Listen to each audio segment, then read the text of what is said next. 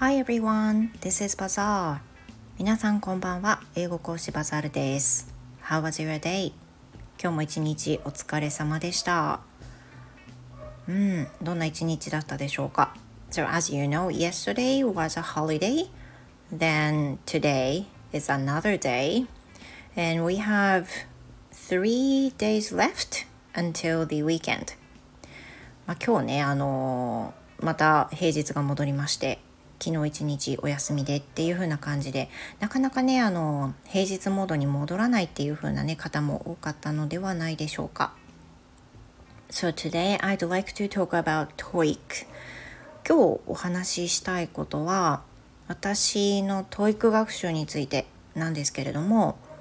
あの先日 TOEIC の公式問題集を買いました The latest version was was じゃない。Latest version is 9 volume 9 and I bought it. で私前持ってたものが前のバージョンだったのであの一番新しい公式の TOEIC リスニングリーディング問題集っていうのを買いました。これの9です。でオレンジのねあのカラーになっています。で今回あの TOEIC を受ける前の段階であの皆さんもね聞いていただいたかと思いますけれどももう聞いていないという方はまたあのリンク貼っておくので是非聞いていただきたいんですけれどもスタエフの中でいろんな英語の先生とコラボをしてあの TOEIC についてねお尋ねしたの覚えてらっしゃいますでしょうか？でこれはもちろん私が TOEIC を今年も受けるので自分のために質問をしたっていうのもあるんですけど同時にTOEIC を受けられる方っていうのは多いと思うんですね。まあ、英検と同じぐらいポピュラーなあの英語の試験だと思うんですけれどもでその中でね、えーと、例えばそのレベルとして英語中級レベルから上級レベルぐらいの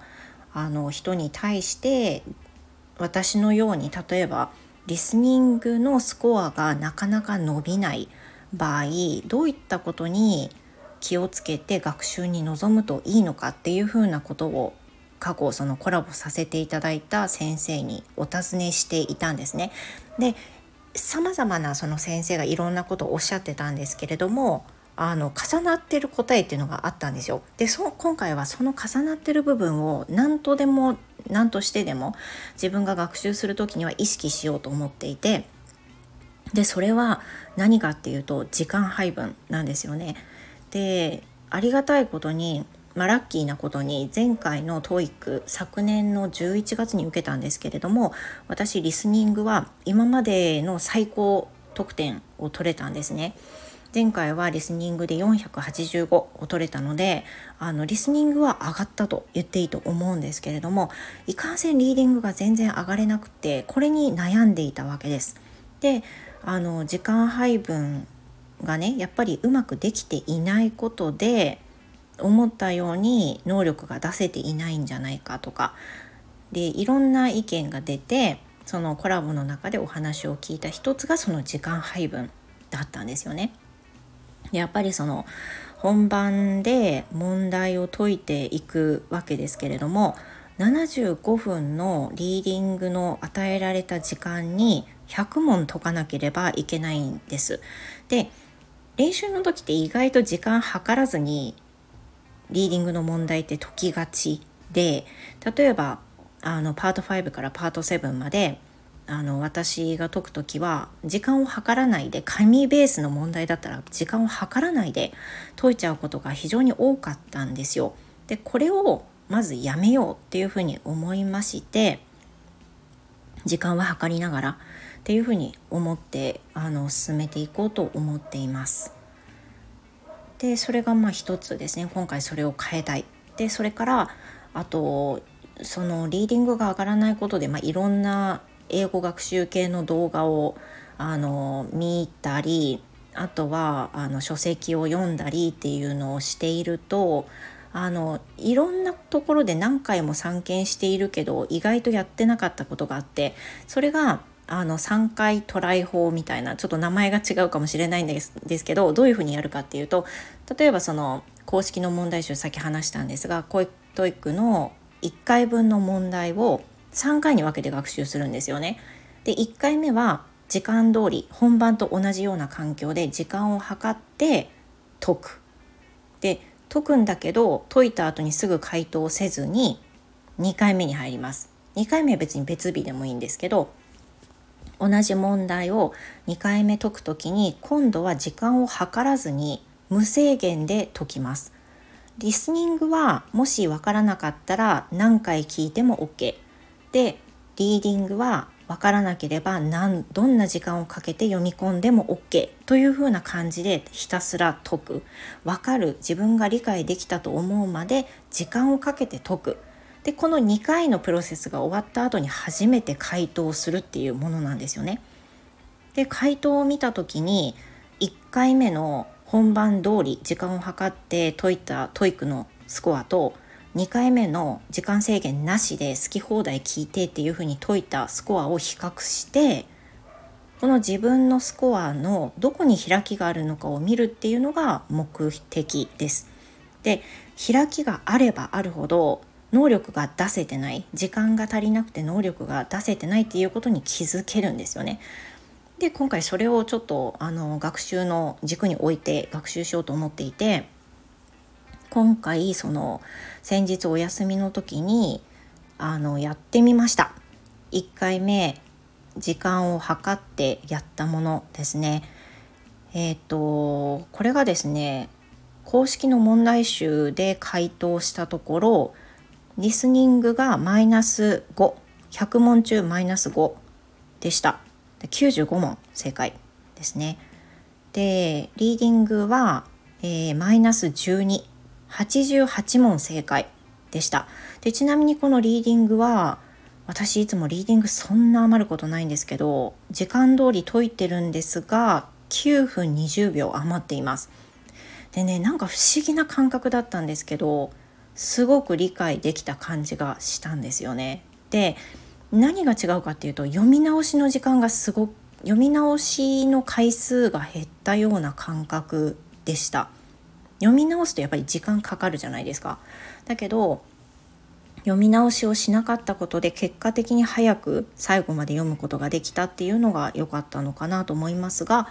えー、全部トータルで見ていくと200問中マイナス17問ということになりました。で、えーと、予想スコアが835から960の間というふうに出ています。まあ、何点というふうには出ないんですよねこの公式問題集のものを見る限りではね。で問題は2回目ですよ。時間無制限で解いたらどうなったかっていうのをあの見て見ていこうと思うんですけど結構面白い結果になりました。2回目の結果スコアがリスニングがマイナス298問正解ですねでリーディングがマイナス1090問正解ということで予想スコアが875から960というふうになりました。えー、っとトータルの間違いは1回目が17問2回目が12問なので、まあ、言うほど開きがなかったんですよね。でここから見えることっていうのは時間の問題でリーディングが解けてないっていうものではないのかもしれないっていうふうに感じたことです。できっと問題はあのさっきも少し触れましたけど私リーディングで読み返す時間読み返しに使う時間が結構過去多かったんですね。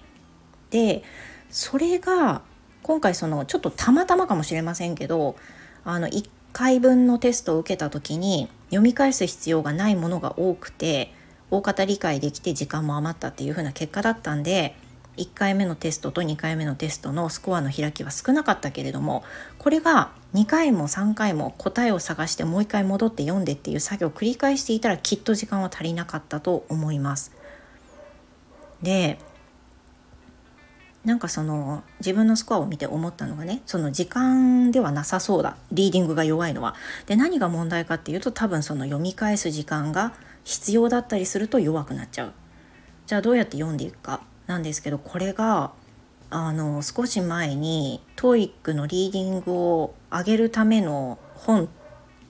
まあ、そういうタイトルじゃなかったけどそれにそれに対して書かれていた本を先日読んだんですよ。でリーディングが上がらない人の特徴の一つにあの読んでるんだけど全部の情報を入れようとして必死になりすぎて答えの情報に行き着かないで終わるとかどの答えがどの部分が答えなのかわからないでもう一回読み返すことになるとか結果時間が足りなくなるみたいなことが書かれていた節があってあこれ私なんだなって思ったんですよね。でその本を読んだ後に今回その模試を受けて思気をつけたことっていうのが読み返さないでもいいように問題に値するような答えが分かった時点で読むのをやめたんですよ。全部読んでから問題見るんじゃなくて。だから問題を1問読みますよね。まあ2問ぐらい読みますよね。読んで2問 ,2 問の問題だけを意識して読むんですよ。で答えが分かった時点で止めてマークしました。でも意外と時間経ってなくてで読み返す時間がすごく減りました。これが役に立ったのかもしれないただまだ1個受けただけ1個模試を解いてみただけなので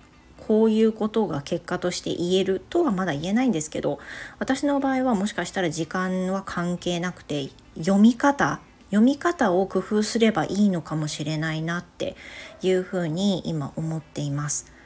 でさっきのね3回トライ法の3回目じゃ何するかなんですけど3回目に入る前は回答を見ますよねでそこで初めてしっかり復習するわけです間違ったところを確認して長文であれば精読をしてでリスニングであればシャドーイングがしっかりできるぐらいまでっていう風な何回も繰り返しあの苦手を克服するっていう時間を費やしてから3回目っていうのは復習した後で時間を計って解くっていうので締めなんですよ。この3回トライ法であのやるとスコアが伸びやすいっていう人まあ結構たくさんいろんなね先生がおっしゃってますが今回はそれをねあの実際にやってみようと思って少しやっているところです。加えて ABC ドのアプリであの黒の線黒のフレーズ黒フレあじゃあ黒黒の黒黒フレね黒フレやったりとかあのあとはリーディング7特化の問題集とか、えー、パート5パート6の問題集とかとりあえずリーディングに特化して今回は問題を解いています。あのー、ねあっという間ですよねもう3月の TOEIC 確か終わりましたけれども来月受験する予定の方いらっしゃいましたら是非教えてください。あのあんまりね正直時間避けてないんですけれどもとりあえずあのそこまでは走り切りたいと思っていますいや気づけばね日本語だけ でしたけれども今回自分の振り返り、まあ、まとめ、えー、として TOEIC について現状報告をお話しいたしました最後まで聞いていただきましてありがとうございました TOEIC 受ける人ぜひコメントください ではまたお会いしましょう。Thank you so much and I will see you next time. Goodbye.